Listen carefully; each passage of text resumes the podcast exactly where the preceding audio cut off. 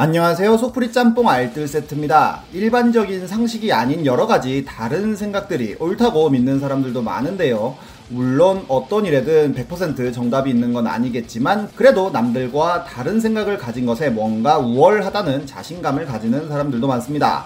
하지만 그래서 피해자가 생기기도 하는데요. 예전 영상에서 타진요나 아나키 등을 소개시켜 드리기도 했었습니다. 이번엔 남들과 다른 신념을 가진 사람들이 저질렀던 여러 가지 민폐 사건들을 모아봤습니다. 그럼 한번 볼까요? 첫 번째는 교과서 시조새 삭제 사건입니다. 시조새는 공룡과 새가 반반 섞인 듯한 모습의 1억 5천만 년 전 생물인데요. 1860년 독일에서 처음으로 화석이 발견됩니다. 파충류와 같은 골격을 하고 있지만 새처럼 깃털이 잘 발달된 날개가 있어서 진화하는 과정을 보여주는 고생물계의 방탄소년단 같은 생물인데요.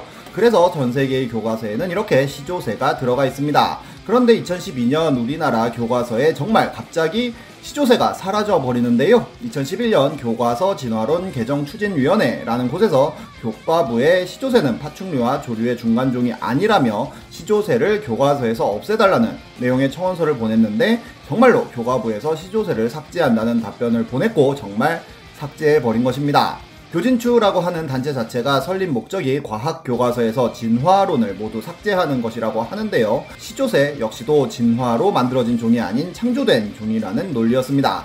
여기서 힘을 얻은 교진추는 말의 진화 그림 역시 삭제해달라는 청원을 넣었고 실제로 말 그림까지도 교과서에서 빠집니다. 이때 그렇게 우리나라의 언론이 이에 대해 크게 다루지도 않았어서 사라진 줄 모르는 사람들이 아직도 많습니다. 그런데 다른 곳에서 이를 문제 삼는 사람들이 생겨나는데요. 바로 세계적인 과학 저널인 네이처에서 이 상황에 대한 기사를 실은 것입니다. 사이언티픽 아메리칸이라는 곳에서도 대한민국이 창조론자들에 항복했다라는 제목으로 기사를 내는데요. 오히려 이렇게 해외의 과학지에 비판 기사가 나오자 그때서야 우리나라 언론에서도 다루기 시작합니다.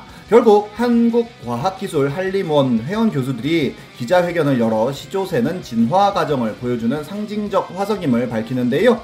과학계 공식 입장으로 진화론을 반드시 가르쳐야 한다는 의견과 함께 고등학교 과학 교과서의 진화론 내용에 대한 수정 보완 가이드라인을 내면서 다시 교과서에 시조새와 말그림이 실리게 됩니다. 그리고 그 이후로도 교진추는 창조과학 교과서를 집필하는 것을 목표로 여러 가지 활동을 하고 있다고 하는데 그렇게 교과서 속 진화론 바로잡기라는 책을 출간한 작가는 천동설 역시도 주장하고 있다고 하네요. 다음은 마이클 잭슨 방한 반대 사건입니다. 마이클 잭슨은 팝의 황제라는 이름이 딱 맞는 전 세계 음악계 레전드 top tier 아티스트인데요.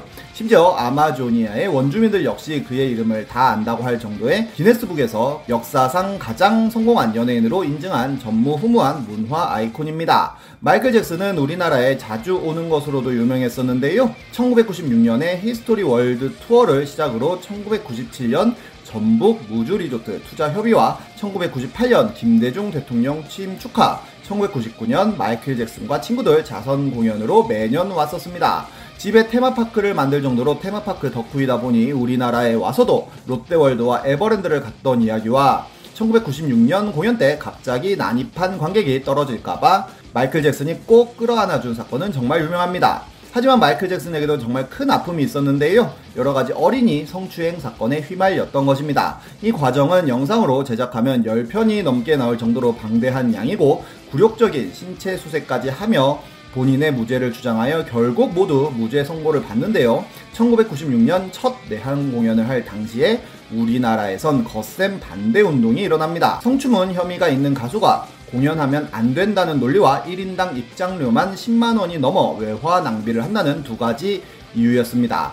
비슷하게 타이타닉 보면 외화 낭비라고 하여 불매운동이 벌어지기도 했었던 기억이 납니다. 그냥 반대만 한 것이 아니라 경제 정의 실천 시민연합 등 50여 개 시민단체가 연합하여 마이클 잭슨 내한 공연 반대 공동대책위원회라는 단체까지 만들어 조직적으로 반대 운동을 펼치는데요. 이미 정부에서 공연 허가가 떨어진 상황이었지만 의외로 이런 주장들이 받아들여져 실제로 내한 공연이 취소되기 직전까지도 갔었고 실제로 티켓을 판매하는 곳은 불매 운동까지 한다고 하여 결국 서울은행과 한일은행, 교보문고 등은 티켓 판매까지 포기합니다.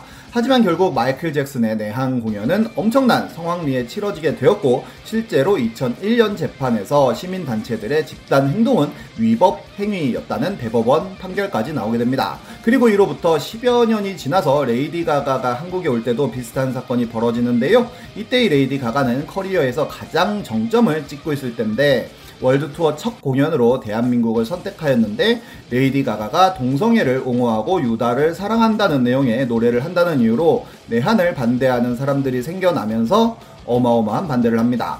그런데 그냥 반대하는 것이 아닌 가가를 악마 숭배자에 인육을 먹는다는 등 여러 가지 선동을 하는데요. 공연장에 여고생들이 와서 공연 반대 기도를 하는 사진이 굉장히 유명했던 기억도 납니다. 주최사인 현대카드 불매운동까지 했었지만 오히려 이런 반대 운동으로 인해 노이즈 마케팅이 되어 레이디 가가는 성공적으로 내한 공연을 잘 치렀고 마이클 잭슨 이후 해외 뮤지션 총관객 2위라는 초대박을 쳤고 이런 사진들이 세계적으로 유명해지면서 월드 투어 역시도 큰 성공을 거두게 됩니다. 다음은 급진 채식주의자들입니다. 채식은 말 그대로 고기를 안 먹는 행위인데요. 물론 건강을 위하여 채식을 하시는 분들도 있지만 동물들이 불쌍해서 안 먹는 사람들도 많습니다. 물론 닭이나 돼지, 소들이 대량 사육되어 도살되는 과정을 보면 정말 비참하긴 한데 만약에 이렇게 대량 사육하지 않으면 삼겹살 1인분에 15만원씩 하지 않을까 싶기도 합니다. 물론 본인의 만족을 위해 채식을 하는 건 좋지만 본인의 채식을 남들에게 강요하시는 분들도 있는데요.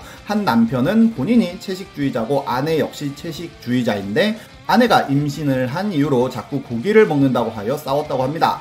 콩고기 불고기와 돈가스를 사다 줘도 원하는 맛이 아니라며 짜증을 냈다는데요.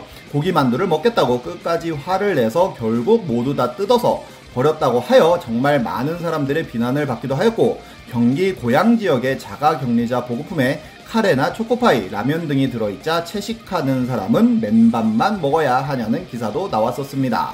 누군가가 트위터에 존버 뜻을 잘못 이해하고 있는 버터 그림을 그려 올리자 동물을 착취해서 나온 결과물을 모해화하지 않았으면 좋겠다는 답글이 달리기도 했습니다. 요즘엔 음식이 아니라 폭력입니다. 라는 팻말을 들고 음식점에 난입하는 분들이 많아졌는데요. 고기 뷔페에서도 기습 시위를 하고 롯데리아에서도 시위를 하고 초밥집에서도 하는 등 참 열심히도 하는데 진정한 노빠꾸는 호주에서 일어났었는데요. 그냥 우르르 들어가서 팻말 들고 소리만 지르고 나오는 건 약하다고 생각했는지 KFC에 들어가 빨간 페인트를 뿌리고 확성기에 닭과 소의 비명 소리를 튼 채 15분간 시위를 했던 것입니다. 결국 경찰이 출동하면서 끝이 났다는데요. 심지어 우리나라에선 돼지 농가에서 아기 돼지 3마리를 구조한다며 훔쳐서 나온 분들도 있는데 결국 한 마리는 죽어서 장례식 영상을 유튜브에 업로드하기도 했습니다. 채식주의자는 아니지만 프랑스에서는 동물보호단체가 한 집시 노숙자의 애완견을 강제로 빼앗아 가기도 했는데요. 물론 프랑스에서는 큰 개를 키우면 보조금이 나오기에 이를 악용하는 노숙자들이 있다고 하지만 이 노숙자는 강아지를 빼앗기지 않으려고 울부짖고 강아지 역시도 비명을 지릅니다. 그리고 강아지 이름을 비건이라고 짓고 페북에 강아지 사진과 함께 새 주인을 찾는다는 포스트를 올리지만 사람들의 항의로 삭제되었고 노숙자 역시 변호사까지 위임하여 강아지를 다시 받기 위해 노력을 합니다. 결국 프랑스 경찰은 동물 보호단체를 수사하여 대표를 구속 수사하였고 대표는 강아지를 돌려주는 조건으로 합의를 요청하여 결국 합의를 했다고 합니다. 물론 개인이 옳다고 생각하는 것에 대해 행동하는 건 참 좋은 행위라고 생각을 하는데요. 적어도 남들의 생업에 피해는 주지 않았으면 좋겠습니다. 지금까지 속풀이 짬뽕 알뜰 세트였습니다.